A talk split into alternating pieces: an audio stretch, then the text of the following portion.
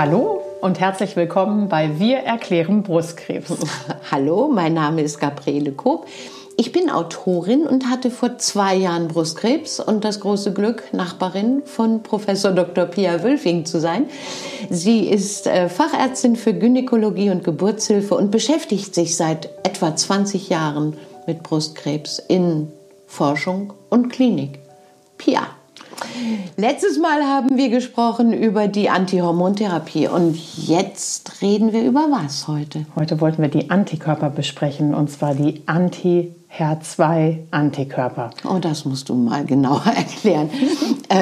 Antikörper, letztes Mal hatten wir Antihormon, jetzt haben wir Antikörper. Anti gegen Körper, erklär uns den Begriff. Genau, Anti ist ja gegen. Und Anti-HER2 hatten wir ja ganz ursprünglich mal auch schon erörtert, als es um die Biologie der Tumorzellen ging, um die Stanzbiopsie, um das, was der Pathologe macht, um die Histopathologie, also um die feingewebliche Untersuchung. Und HER2 ist ein Merkmal, was ein Teil der Patienten in etwa 15%, also 15 von 100 Frauen, die Brustkrebs haben, an der Zelloberfläche ihrer Brustkrebszellen trägt. Mhm. Und das, also es ist wieder eine Art Antenne oder Rezeptor oder Andockstelle, ähnlich eigentlich wie die Hormonrezeptoren, über die wir gestern gesprochen haben. Aber HER2 hat man eigentlich ursprünglich nicht so gerne dort gesehen, weil es eher ungünstig war für den Krankheitsverlauf und eben vermittelt, dass die Zelle sich unkontrolliert teilt, unkontrolliert vermehrt. Dieses, was du jetzt beschreibst, ist HER2, H-E-R in groß und dann 2. Das finde ich jetzt, wenn ich den Befund kriege aus der Pathologie, also nachdem einmal in den Busen gepiekst wurde und das bewertet und untersucht, dann kriege ich den Befund in dem Arztbrief und da steht das dann drauf, oder wie? Dieses genau, da HER2. Steht, richtig, da steht immer direkt hinter den Hormonrezeptoren, da steht dann immer ER, PR, HER2. Ah, okay. Bei manchen oder manche Pathologen nennen das auch HER2 neu. Das ist einfach ein anderer Begriff dafür. Mhm. Und ursprünglich haben auch viele noch ErbB2 verwendet. Das ist eher unüblich, weil es ein bisschen nochmal was anderes meint. Aber also HER2 oder HER2 neu ist dasselbe. Okay, und das bedeutet dann? Wenn da steht HER2 neu positiv, dann bedeutet es, dass man empfänglich gegenüber den zielgerichteten Therapien, die diese Antenne nutzen, also gegenüber diesen Antikörpern, die wir gleich besprechen wollen, ist. Das ist also für den Krankheitsverlauf, wenn man nicht diese Antikörper hätte, wäre es eher negativ. Also es ist ein bisschen irreführend, die Begrifflichkeit. Aber es bedeutet eben, dass diese HER2-Antennen in Überzahl an der Zelle vorliegen. Also dass das eine Art von Rasen von Antennen an der Brustkrebszelle dann nachweisbar sind. Okay. Und jetzt, wieso heißt es Antikörper? Gegen welchen Körper? Also woher diese Begriffsfindung Antikörper ursprünglich mal in der Pharmakologie kommt, das kann ich dir überhaupt nicht sagen. Also okay. Anti ist halt gegen, es sind kleine Körperchen, einfach keine Moleküle. Ne? Also ich denke, das ist einfach eine freie Übersetzung aus diesem Bereich. Okay. Aber was wir vielleicht noch mal einmal sagen müssen, ist tatsächlich zu dieser, weil du eben fragtest, wie sieht man denn, ob man Antikörper braucht und ob man HER2 in Überzahl hat, mhm. Überexpression sagen wir in der Medizin dazu, der Pathologe färbt das wieder. Also an diesen kleinen Spaghetti-kleinen Stückchen, die da bei der Stanzbiopsie gefunden oder gewonnen werden, werden ja Färbungen durchgeführt an kleinen Schnitten und dann unter Mikroskop ausgezählt. Genauso wie für die Hormonantennen, für Östrogen- und Progesteronrezeptor. Eben eine andere Färbung wird da gemacht. Mhm. Und dann wird geguckt, wie viele Zellen sind wie stark angefärbt. Und dann wird ein Score vergeben. Und wenn man da eine 0 oder eine 1 plus vergibt als Pathologe, dann heißt es, dass man vielleicht ein paar HER2-Antennen da gesehen hat, aber eben ganz wenige oder nur ganz schwach angefärbte Zellen. Und dann braucht man nicht mit dieser Therapie anzufangen. Das bringt nichts. Das lohnt sich noch nicht. Das lohnt sich nicht und funktioniert eben nicht. Ja. Wenn man 3+ hat, das ist quasi der höchste Score, dann ist die Therapie total sinnvoll. Dann hat man also wirklich ganz viele Zellen, an denen viele Antennen nachgewiesen werden konnten. Okay. Dann bleibt noch 2+. Ja, und das ist nicht Fisch, nicht Fleisch. Da muss man halt weiter gucken, was daraus wird. Da reicht dann diese Färbung, diese Immunhistochemie nicht aus, die ja eher auf der Eiweißebene, auf der Proteinebene, also beim Endprodukt, bei den Antennen selbst nachguckt. Dann geht man eins weiter mit einer aufwendigeren Untersuchung und guckt auf Genebene, also auf Erbinformationsebene. In der Zelle, wie viele Genkopien, also wie auf DNA-Ebene schaut man dann nach. Das macht aber alles der Pathologe an dem, was er schon von meinem Tumor hat. Richtig. An ja. Das dauert dann halt, wenn so ein Nachtest nochmal gemacht werden muss, der nennt sich ZISCH oder FISH, dann ist das halt nochmal, dauert halt 1, 2, 3 Tage länger, je nachdem, wie so eine pathologische Praxis organisiert ist und wie viele Fälle die haben, wie schnell das halt auch nachgezogen kann. Aber das kann dann manchmal zu einer kleinen Verzögerung kommen, bis man dann wirklich weiß, braucht man das. Mhm. Das ist aber eine ganz, ganz wichtige Information, weil wir ja auch ganz ursprünglich schon mal in einer der ersten Folgen gesagt haben, wenn man eine Überexpression von diesem HER2 hat, also als HER2 positiv eingestuft worden ist, sprich immunhistochemischer Befund 3+ oder 2+ und ein positiver Fisch- oder Zisch-Test, dann gilt man ja als empfindlich gegenüber diesen Antikörpern und gleichzeitig impliziert das aber auch, dass man eine Chemotherapie braucht. Das heißt, die 2+er, da muss man wirklich auf dieses Ergebnis dann auch warten. Denn wenn man negativ, Zisch negativ, Fisch negativ wäre, damit HER2 negativ wäre, dann bräuchte man, je nachdem wie die anderen Kriterien sind, also wenn es zum Beispiel dann ein kleiner Tumor ist, keine Lymphknoten befallen, das Grading G2, braucht man vielleicht gar nicht unbedingt eine Chemotherapie. Okay, bei diesen aufwendigen diagnostischen Verfahren wird da...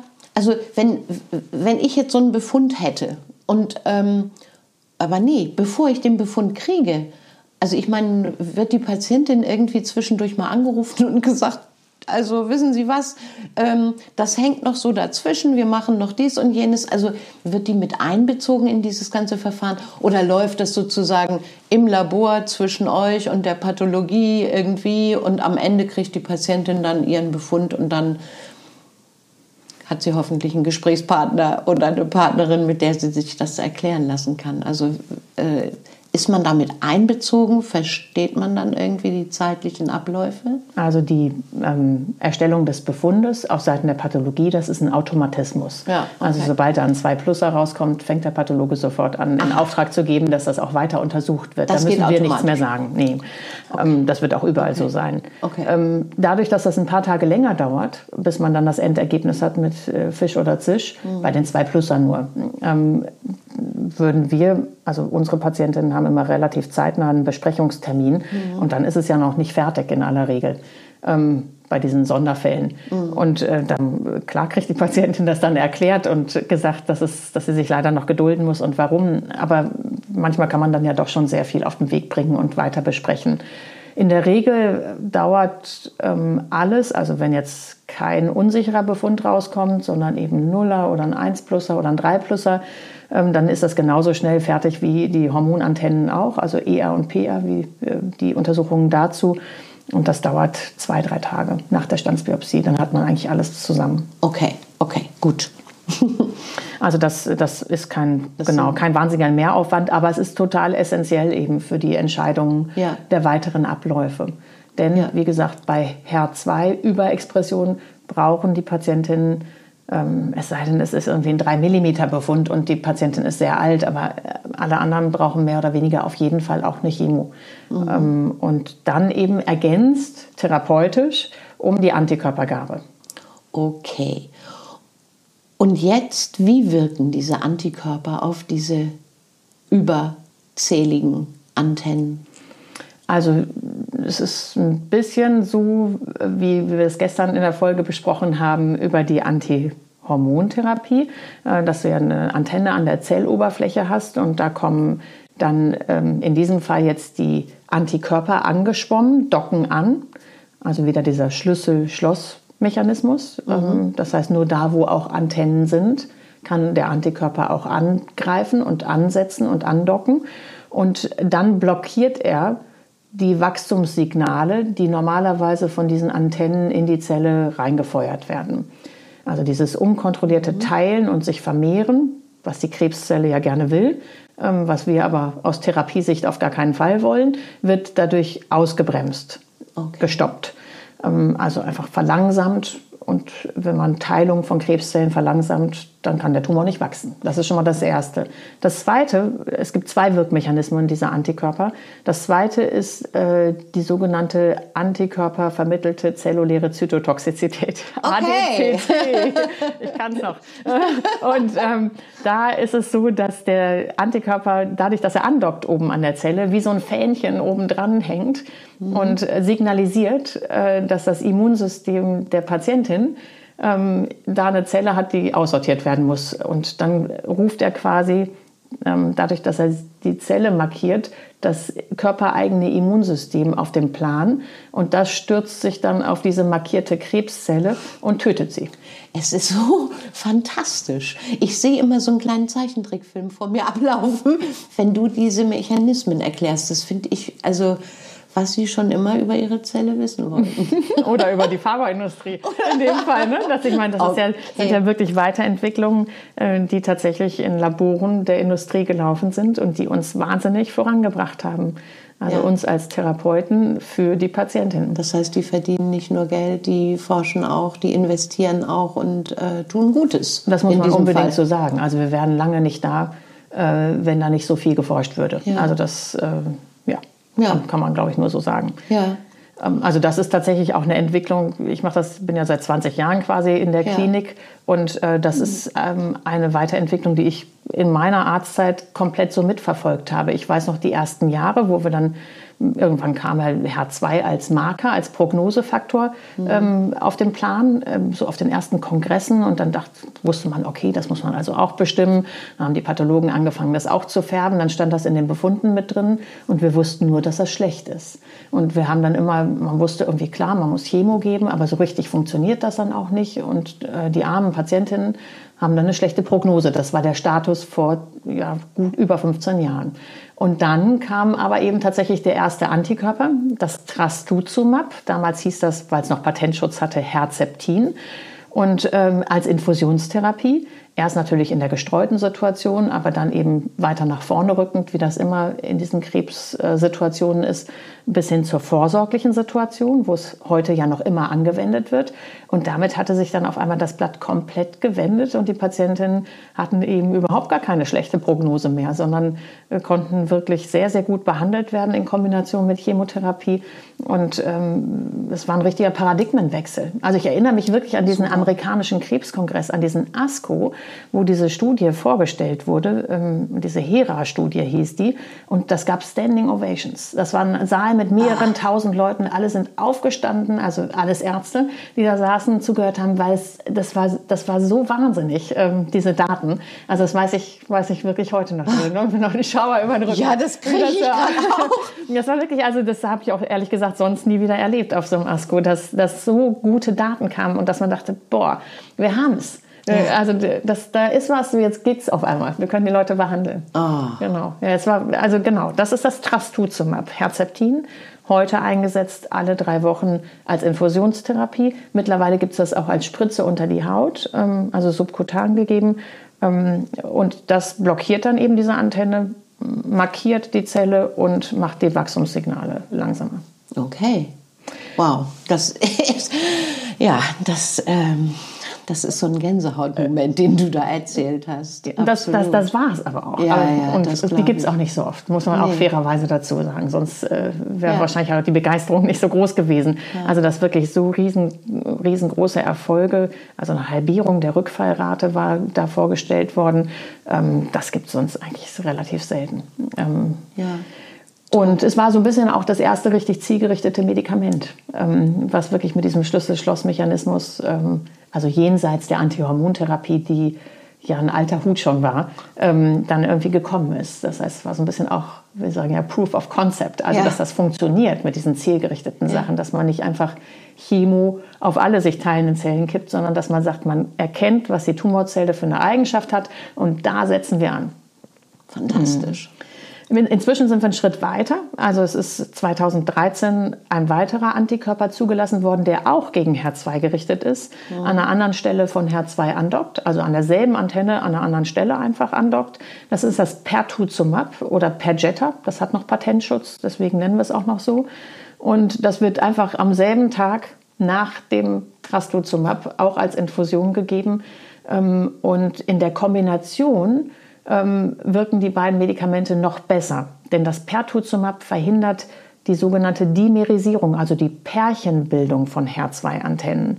Die bilden Pärchen mit anderen HER-Antennen aus dieser Familie. Das ist an sich eine nette Tendenz. Die Pärchenbildung, ja, aber sie helfen eben der Krebszelle. Also Pärchen helfen der Krebszelle in dem Fall zur Teilung und zur Wachstumsrate. Und das wird dann eben noch wirksamer ausgebremst. Also auch das war nochmal ein Meilenstein, dass diese weitere Antikörpergabe erkannt wurde und oder zugelassen wurde.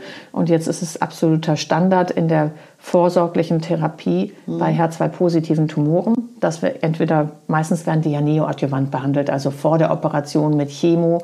Und dann laufen diese Antikörper auch schon in dem zweiten Teil der Chemotherapie. Also wenn dieses wöchentliche Paclitaxel gegeben wird, laufen die schon mit.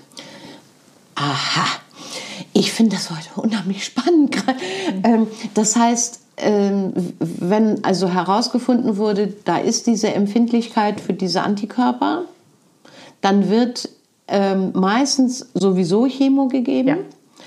Und in der zweiten Phase, in der es wöchentlich, wo es um die Kühlung der Hände und Füße geht, bei erinnere ich mich, das ist dieses Jahr, da kommt dann die Antikörpertherapie dazu. Richtig. Und mit 2 Wirkstoffen. Richtig. Ist der eine dieses trojanische Pferd, von dem du irgendwann... Nein, das kommt gleich noch. Ach, das kommt... Das ist nicht in dieser neoadjuvanten Situation zugelassen. Das ist noch eine weitere Substanz. Da kommen wir gleich noch zu. Also jetzt, also in der neoadjuvanten und adjuvanten Situationen sind nur Trastuzumab und Pertuzumab zugelassen, also ursprünglich Herceptin und jetzt Perjeta. Und die werden dann alle 3 Wochen, also wöchentlich wäre ja die Chemotherapie, und jedes 3. Mal ist die Patientin ein bisschen länger da. Und also bei der Erstgabe sogar 2 Stunden länger da, weil es relativ langsam gegeben werden muss, weil es gerne mal Allergien verursacht, diese Antikörpergabe. Und danach aber 3-wöchentlich eine Stunde länger, als wenn sie nur Chemotherapie hätte. Und dann werden eben die Substanzen nacheinander als Infusion gegeben. Wenn du sagst, das macht gerne Allergien, hast du da eine Zahl im Kopf, wie viel von den Patientinnen etwa Allergie? Also ehrlich gesagt, wir haben ja über die Zeit gelernt, dass man das besser langsam gibt und dass man, also manchmal drücken ja auch die Patientinnen auf die Tube und wollen schnell wieder nach Hause. Ja, klar. Oder alle wollen schnell fertig werden und das ist keine gute Idee. Wenn man es sehr, sehr langsam gibt, also bei der Erstgabe ist die Empfehlung, dass man jeden der Antikörper über eine gute Stunde laufen lässt, dann passiert das wirklich sehr, sehr selten, dass eine ernsthafte allergische Reaktion auftritt. Ich habe ja nur wirklich wahnsinnig viele Patientinnen und ich würde denken, ich bin in den letzten Jahren nie in die Tagesklinik gerannt, um wirklich ganz schnell zu helfen, oder mussten auch nie einen richtigen Notarzt rufen oder sowas. Aber was dieses Allergiepotenzial gibt es trotzdem. Wir haben schon, ich würde denken, ein Viertel der Patienten, die über die Zeit dann mal so kleine allergische Symptome zeigen, wie Hautirritationen, also juckende Haut, Hautausschlag. Das sehen wir durchaus mal. Aber alles händelbar und undramatisch. Kann man, genau. Aber schnell geben eben bitte nicht. Wollen wir über Nebenwirkungen dieser Antikörpertherapien reden, unbedingt, wenn du schon bei den Allergien bist? Haben wir ja angefangen, ne? Ja. Also Allergie ist sehr, sehr selten. Aber was die Patientinnen nach der Erstgabe manchmal beschreiben, ist so das Gefühl, ein leichtes grippeartiges Gefühl, als ob man so ein bisschen Gliederschmerzen hätte und ein bisschen angematscht sich fühlt, ein bisschen Kopfschmerzen vielleicht auch hat. Das ist überhaupt nicht so, dass das ein Jahr lang, so lange werden nämlich insgesamt in dieser Situation die Antikörper ja gegeben, dauerhaft immer so ist und alle 3 Wochen dann immer ein Tag weg ist oder ein paar Tage weg wären, gar nicht. Also es ist null vergleichbar mit Chemotherapie und Chemotherapie-Nebenwirkungen. Macht übrigens auch keinen Haarausfall. Also sobald die Chemo abgeschlossen ist, merken die meisten Patientinnen von diesen Antikörpern wirklich kaum was. Aber ja, bei Erstgabe manchmal tatsächlich so dieses ein bisschen grippige. In der Kombination der beiden Antikörper haben einige Patientinnen, ich würde so sagen, jede 10. vielleicht, haben Durchfälle. Mhm. Das heißt, ich verordne tatsächlich ein Durchfallmedikament gleich mit, wenn ich die Patientin darüber aufkläre, dass sie diese beiden Antikörper bekommen und sage ihnen auch, dass sie dieses Medikament in der Handtasche mitführen sollen. Denn manchmal merkt man ja auf dem Weg zum Einkaufen, dass es anfängt zu grummeln. Und dann sollte man das auch wirklich schnell nehmen. Ansonsten gibt das wirklich zur Not einen Unfall, ne? Oder ein Problem. Also, aber das sind wirklich sehr wenige Patientinnen, die einen starken Durchfall dann hätten. Also einige wissen einfach, welche Nahrungsmittel sie vermeiden müssen, damit sie kein Grummeln bekommen und die Verdauung eben reguliert ist. Also das, und das wirkt dann so schnell, wenn man es in der Handtasche beim Einkaufen hat. Zack, also nimmst du und dann da, zack. Da gibt es Präparate, die legt man unter die Zunge und dann geht das wirklich sehr, sehr schnell. Okay, gut. Und dann weiß man ja auch, also dass man da empfindlich ist und kann es so ein bisschen mit einplanen. Ja. Also der Körper gewöhnt sich auch ein Stück weit dran. Und also ich habe sehr selten mal Patientinnen, die dauerhaft häufiger das Durchfallmedikament nehmen müssen. Die meisten kommen mit ein bisschen Umstellung der Ernährung zu Ungunsten ballaststoffreicher Sachen und zugunsten von Papp und ungesunden Sachen, die so ein bisschen stopfen, eigentlich auch ganz gut klar. Okay. Eine weitere Nebenwirkung in dieser Kombination der beiden Antikörper ist auch was Unerfreuliches. Das sind so akneartige Hautausschläge, die dummerweise auch da zu sehen sind, wo man auch Pubertätsakne erwarten würde, also im Bereich der Nasenflügel oder ja, im Bereich der Wange, da die Nasen nah ist, Stirn, Kinn, Dekolleté, Rücken, oberer Rücken. Das sieht tatsächlich vom Hautbild dann manchmal wirklich aus, als ob man wieder 14 wäre. Wird genauso auch behandelt, also mit klärenden Hautlotionen und wenn es wirklich eitrige Eiterpickel sind, auch mit Antibiotikasalben oder leichten Kortisonsalben, die man auf die Stellen dann tupft, die besonders dumm sind.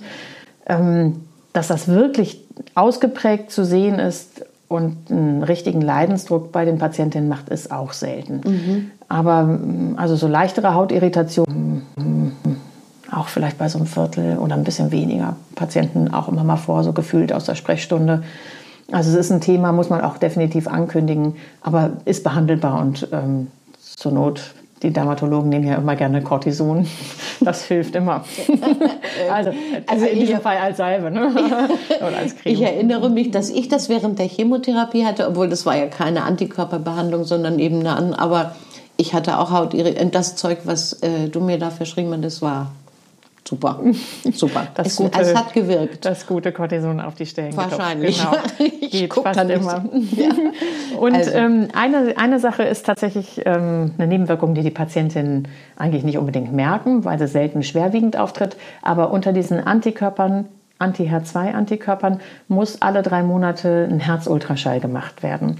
Eine sogenannte Echokardiographie, das machen meistens Internisten bzw. Kardiologen, also Herzspezialisten. Das sollte einmal vor Beginn kontrolliert werden, dass man weiß, das Herz funktioniert.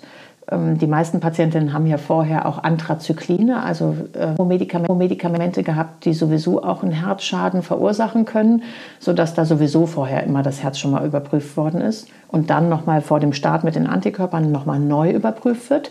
Und wir geben ja neoadjuvant oder adjuvant 1 Jahr lang diese Antikörper und da wird alle 3 Monate einfach eine Art Verlaufskontrolle gemacht. Das tut ja nicht weh, sondern das ist ein Herzultraschall, einfach durch den Brustkorb über dem Herz geschallt, kannst du bestätigen, ne? Kein großes Ding. Das ist eine nette Geschichte. Da wird einfach geguckt, wie gut das Herz pumpt. Ja. Denn es kann eine Pumpschwäche, also eine Herzschwächung durch die Antikörper auftreten. Die Antikörper machen aber anders als diese Chemotherapie. Die kann bei wenigen Patientinnen wirklich was kaputt machen. Die Antikörper machen aber nichts kaputt, sondern die würden nur so eine vorübergehende Schwächung machen. Okay. Was sich dann wieder erholt nach Abbruch. Also ich erinnere tatsächlich aus diesen allerersten Zeiten, über die wir eben gesprochen haben, wo wir auch nur das Herceptin hatten, eine Patientin, die war in einer fortgeschrittenen Situation, metastasiert, hat das also jahrelang bekommen, das Herceptin damals. Und die war beim, ich weiß nicht, wirklich 352. Zyklus so ungefähr. Und dann auf einmal hat das Herz tatsächlich schlapp gemacht und die ist sogar intensivpflichtig geworden und konnte dann aber gut stabilisiert werden. Das ist, hat sich alles zum Positiven und zum Normalen wieder zurückentwickelt mit herzstärkenden Medikamenten. Kardiologen haben da gut mitgeholfen. Und die konnte sogar hinterher wieder Herceptin weiterhaben. Denn da gab es ja noch nichts anderes. Ne? Okay. Deswegen konnten wir nicht ausweichen auf andere Medikamente. Ja. Und die war natürlich kreuzunglücklich, dass sie ein paar Wochen dann Pause machen musste, weil ihr das ja so gut geholfen hatte. Aber da haben wir gut auch an einer echten Patientin gesehen, dass das sich wirklich wieder erholt und selbst bei einer schweren Herzschwächung, Herzinsuffizienz wieder gut erholt hat. Also das macht nichts, eigentlich keinen dauerhaften Schaden. Braucht man, also das ist nur einfach eine wichtige Prophylaxe in der Zeit, dass man das Herz beobachtet. Damit man da nicht reinrasselt in solche Situationen, dass auf einmal dann wirklich dicke Beine da sind oder Luftnot oder irgendein anderes Problem, ne, weil man es nicht kontrolliert hätte. Ja. Genau, also das muss man auf jeden Fall machen als vorsorgliche Maßnahme. Ja. Du hast vorhin was vom trojanischen Pferd erzählt und ich mit meinem Zeichentrickfilm im Kopf, was die Zellen und ihre Antennen angeht, möchte das würde ich gerne noch mal verstehen. Das ist wirklich auch ein richtig cooles Medikament, muss man mal so sagen. Das heißt TDM1. T steht für Trastuzumab wieder, also das ursprüngliche Herceptin. Und das ist gebunden an DM1. Und DM1 ist im Prinzip eine Chemotherapie, die, wenn man sie so geben würde, nicht als trojanisches Pferd, sondern einfach als Infusion, ohne versteckt zu sein, nicht verträglich wäre, weil sie so viele Nebenwirkungen machen würde. Und dieses Produkt, dieses Medikament hat den coolen Schachzug genutzt, dass über eine Verbindungsbrücke, über einen sogenannten Linker, diese Chemotherapie an Trastuzumab, also an den Antikörper, drangebunden wird. Und auch erst in der Zelle, und zwar nur in der HER2-positiven Zelle, also in der Zelle von Brustkrebstumoren, also in der Brustkrebszelle, die ganz viele HER2-Antennen an der Oberfläche hat. Und nur in diese Zellen gelangt es rein, dieses Medikament. Denn wenn kein Schlüssel an der Zelloberfläche ist, dann kommt diese Chemotherapie da gar nicht erst rein und kann gar keinen Schaden machen und kann gar nichts kaputt machen. Das heißt, es wird gezielt in HER2-positive Zellen eingeschleust und in der Zelle wird dieser Linker aufgelöst, diese Verbindungsbrücke, und dann hat man diese zwei Bestandteile einzeln, und zwar auf der einen Seite den Antikörper, Trastuzumab, und auf der anderen Seite die Chemo. Und die kann dann von innen in der Zelle quasi wirken. Fantastisch.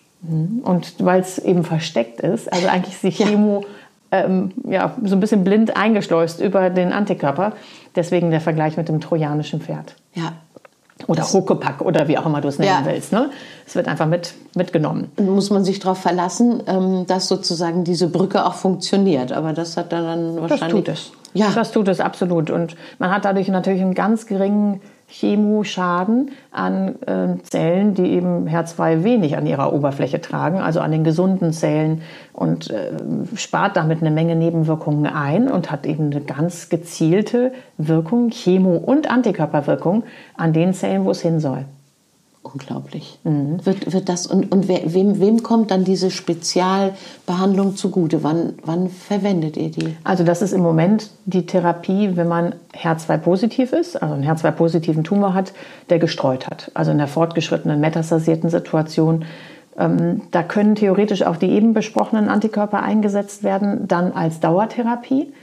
Man muss sagen, Patientinnen, die jetzt eine Streuung haben, haben die aber meistens ja schon gehabt in der vorsorglichen Situation und würden dann auf dieses trojanische Pferd, auf das TDM1 oder eben Kadcyla mit Handelsnamen, dann jetzt wechseln, weil das eben funktioniert, nachdem man die beiden Antikörper schon gehabt hatte. Was meinst du mit, die hatten das schon in der vorsorglichen Situation? Also wenn jetzt jemand kommt, vor 5 Jahren Brustkrebs hatte, und jetzt eine Streuung festgestellt wird, in der Lunge oder in der Leber oder in den Knochen, dann würden wir erstmal einmal sichern wollen, dass dieser Tumor weiterhin HER2 als Merkmal hat. Also man wird nochmal eine Probe aus der Metastase nehmen Und wenn da dann weiter HER2 nachgewiesen wird, dann würden wir eigentlich nicht unbedingt nochmal die alten Antikörper aus dem Hut holen, denn die kennt diese Tumorzelle ja eigentlich schon. Die hat sie ja schon mal gehabt, die hat die ja überlebt.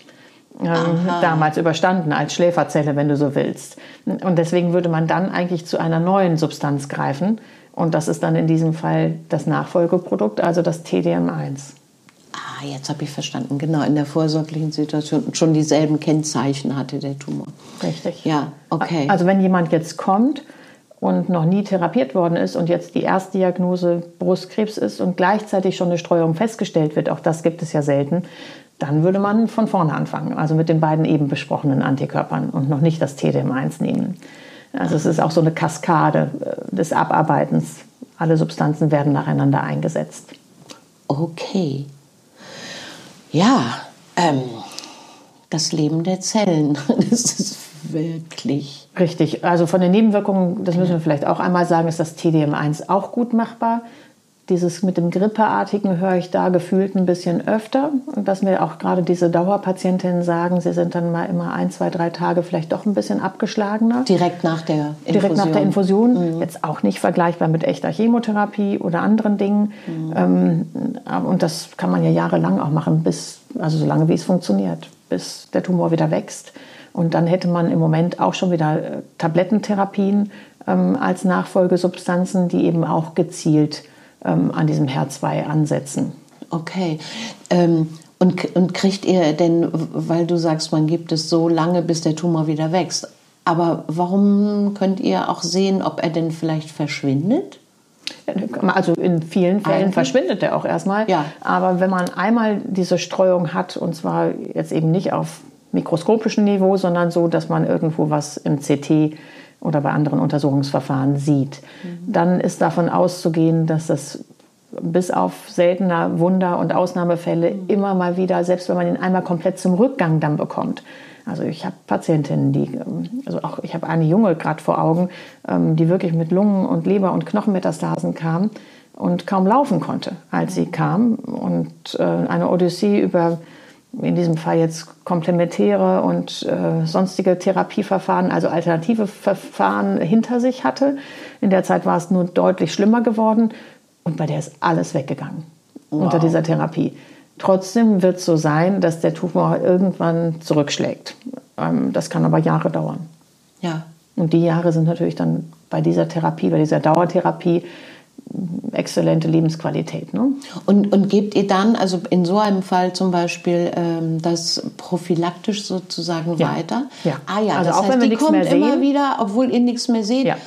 Ah ja, okay. Das ist dann schon, also sonst, man macht dann eine Wachstumshemmung. Ansonsten wird es schneller zum Rückfall wieder kommen. Aha. Das heißt, im Grunde genommen kann man nach dem, was du jetzt alles erzählt hast, mit den Möglichkeiten, die ihr habt, könnte man sagen, auch bei einem gestreuten Tumor ist es im Grunde wie eine chronische Krankheit, oder? Ja. Zu behandeln. Absolut. Und auch zu erleben und zu sehen dann. Also es gibt ja auch andere MS oder, weiß ich nicht, Vergleiche sind ja immer doof eigentlich. Also, aber man kann sagen, es ist eine chronische Krankheit. Ihr könnt die behandeln. Und ja, man lebt damit gut weiter. Richtig. In vielen Fällen ist das tatsächlich so zu versprechen und gut machbar. Großartig. Prima, Gabi. Das war wir doch so, oder? Wow, das war, das fand ich jetzt wirklich biochemisch intensiv. Und für dich auch Neuland, ne? Ja, total. Absolut. Inhaltliches Neuland. Ja. Gut, dann würde ich sagen, verbleiben wir so. Lasst es euch gut gehen und tschüss, bis nächste Woche. Bis nächste Woche am Küchentisch bei Pia. Tschüss. Liebe Hörerinnen und Hörer, alle unsere Podcasts und noch viele weitere Informationen und Erklärvideos zum Thema Brustkrebs gibt es auf unserer Homepage pink-brustkrebs.de. Alles Gute!